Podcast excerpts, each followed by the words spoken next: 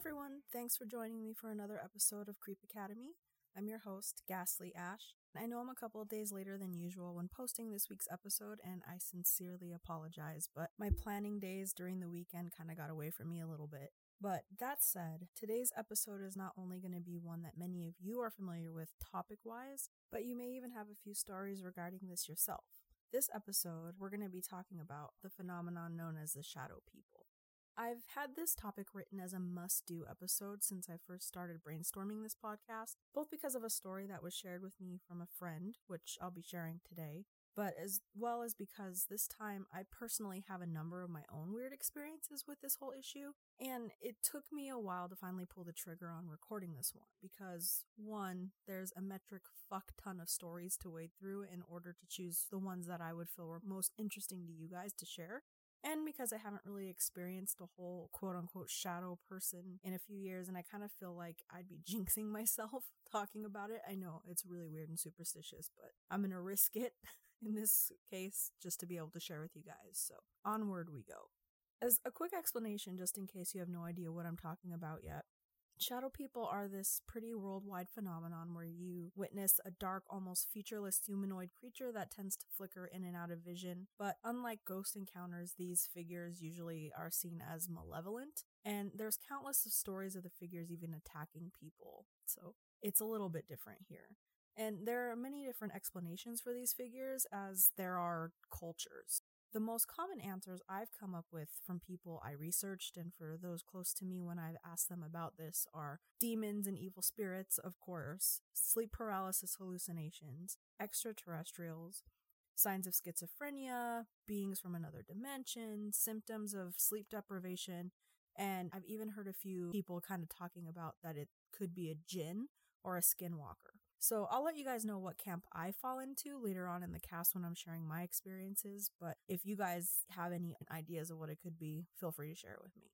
So the problem with pinning down what these things could be in result of is because the stories regarding these encounters with shadow people vary from being in bed, hence the sleep related explanations, to being full daylight, wide awake encounters that more than one individual witnessed at once.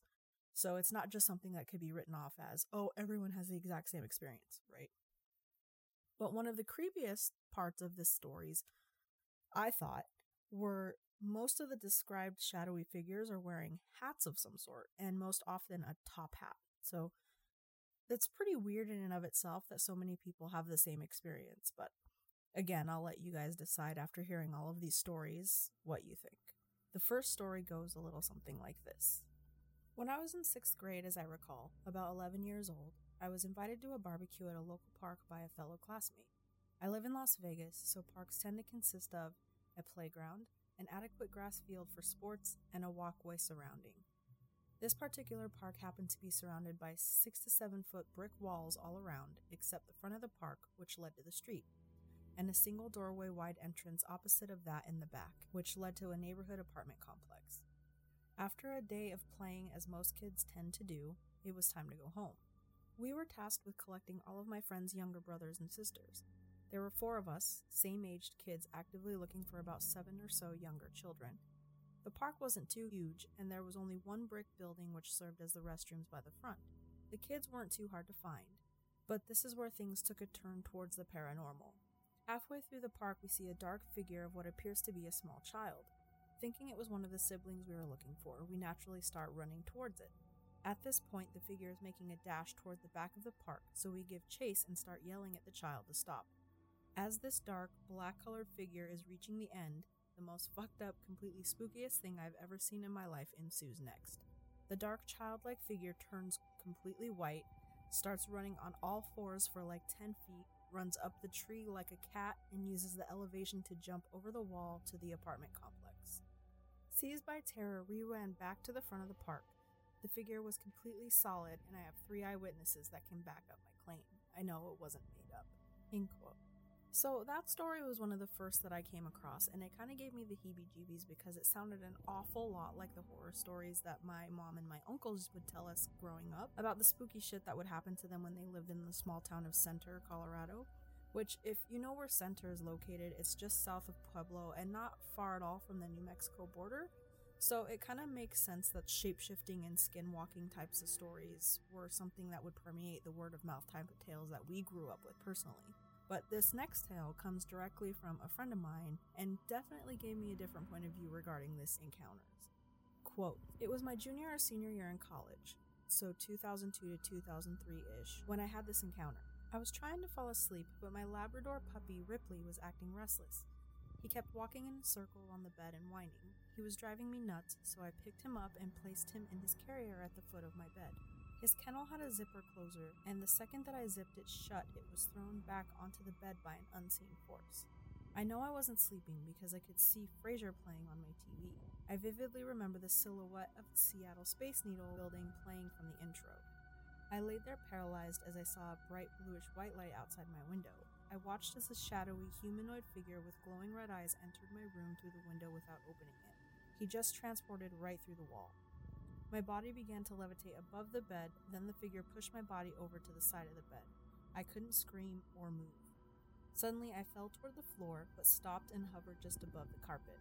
I managed to make a whimpering, muffled scream, and that seemed to break the trance where I could move enough to pull myself back onto the bed. Everything stopped and the figure vanished. I quickly grabbed my puppy out of the carrier and ran through the house looking for my roommates, but no one was home. I had a friend in the next apartment building over, so I went to his place with Ripley in hand.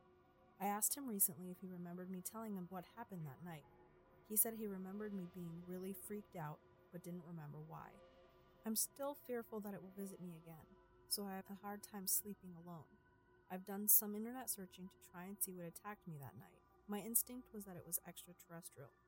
Some searches led me to shadow people, but whatever it was, it was scary as hell.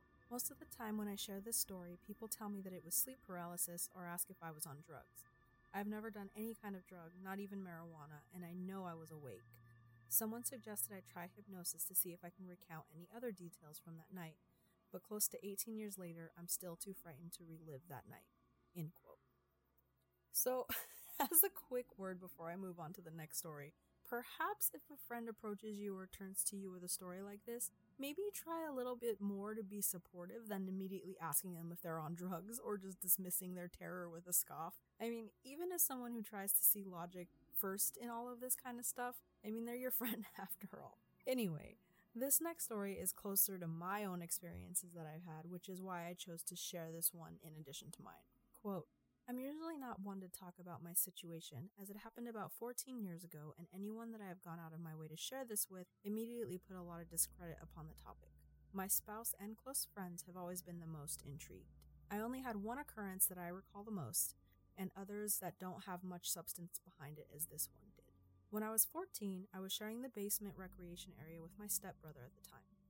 My parents had spent time building me a room in the basement at my request, but lo and behold, I slept most of the time out in the quote playroom, or whatever you wanted to call it. I didn't start sleeping in my room until I was about 16. However, this instance further confirmed why I didn't. It was between 2 and 4 a.m. I don't recall the exact time, but I had originally fallen asleep on the floor next to the futon my stepbrother was sleeping on. He faced the wall and was heavily snoring to boot. I had woken up and couldn't fall directly back to sleep, so I tossed and turned while the ambience of the TV kept spreading through the basement.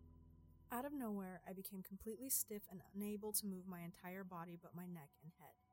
At this point, feet pointed towards the wall and the TV behind me, I started to look around because I had become immediately filled with anxiety and fear. I was thinking about this being sleep paralysis at the time, until the next step took. I laid there in silence, heavy snoring from my left. It felt as if someone or something was sitting on my body, restraining me on my shoulders, which, due to claustrophobia issues, freaked me out. I heard a very faint voice at first in the distance. Josh, are you there? I know you're there. Eyes peeled wide open, trying to diagnose me being crazy at this point, it then spoke again. Josh, can you hear me? I know you can hear me. Come to your bedroom. I continued to try and ignore it as I felt I was about to puke and was becoming really scared. In a much louder, gruffer voice, it spoke to me again. Josh, I know you can hear me come to your bedroom. As if the biggest weight was off my body, I was immediately able to move, and I sat up in a split second and rose to my feet. The voice continued to call my name and demand my presence in my room.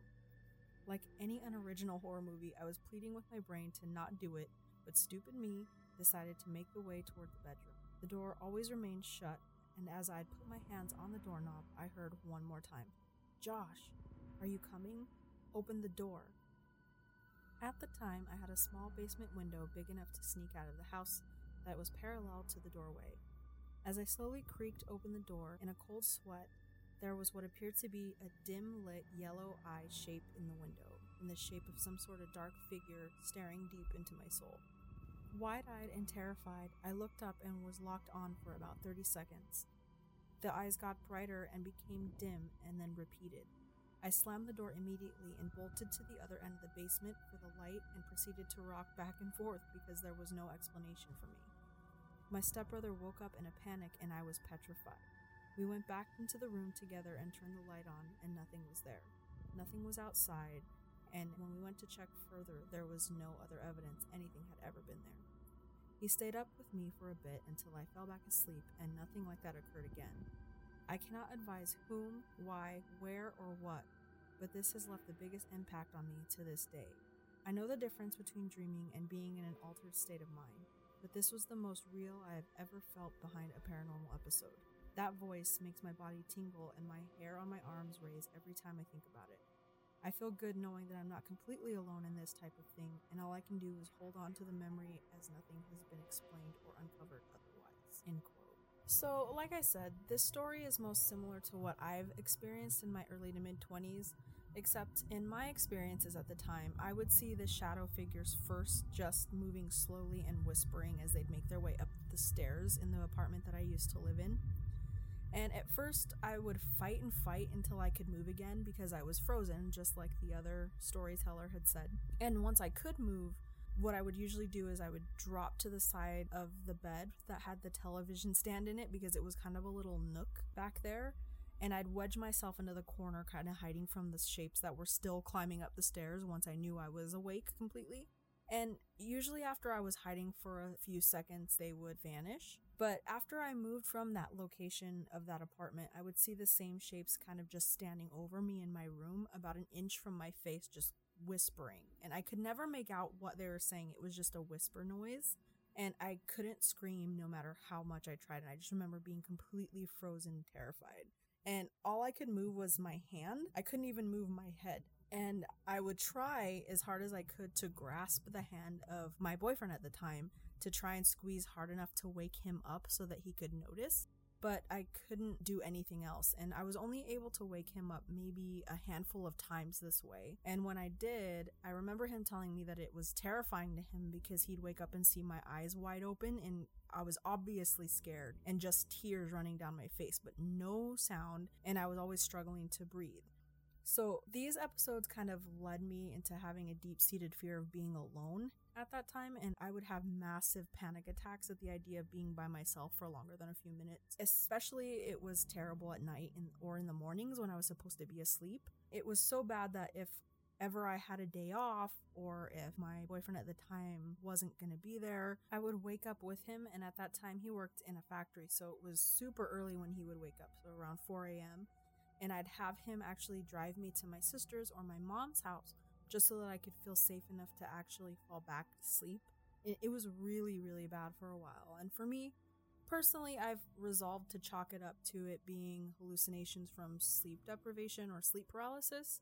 And because I've, I've never had a fully awake encounter, but it hasn't happened since I've moved to California, but who knows? Maybe I dodged an evil being or something, but my opinion is on the sleep paralysis side of things. Luckily, not all of the stories revealed a shape that had ill intent, and this last story that I wanted to share with you was definitely different from the rest. Quote, This has been one and only true paranormal experience to date. I've had a few encounters with seeing shadow people, but this is the one that truly terrified me. One summer evening, I had stayed up late watching Headbangers Ball on MTV with my older sister. I was a big fan of death metal as a kid. This was summer 2005. I got up to go to bed, and as I passed our front door to go to my room, I see a Native American man standing there. I will never forget. He was about six three to six five. He had on a black suit and one of those old timey top hats. He had long hair and piercing eyes. I froze in fear for a moment and then began to scream loudly. My sister jumped up and saw him as well and threw a nearby salt shaker at him. Why, I don't know. But and this part is what got me. His face face contorted into an incredibly sad expression and he turned around and phased through our front door. I will never forget feeling so bad for screaming what I could only assume was a friendly entity, as dumb as that may sound. A few days later, I was telling the story to my dad, who was out of state at the time, and he asked me to explain what the spirit looked like. Afterwards, he said my description sounded just like his great uncle who had died when my father was small. I still think about those sad eyes from time to time. End quote. So that's it for those stories. What do you guys think? Is this sleep related? Aliens, demons, something else? Have any of you experienced anything like this before? If so, make sure please let me know. I'd love to hear your stories. You can share them with me at Creep Academy Cast on Instagram or head over to creepacademy.com to email me. And don't forget, guys, please, please like, share, and especially review the podcast if you love it. Doing so helps Creep Academy climb up the charts and gets me in front of new audiences. So it would be really appreciative if you guys would do that for me. Or if you have any suggestions on how to make it better, I'm all ears. But I'll see you creeps on the next episode.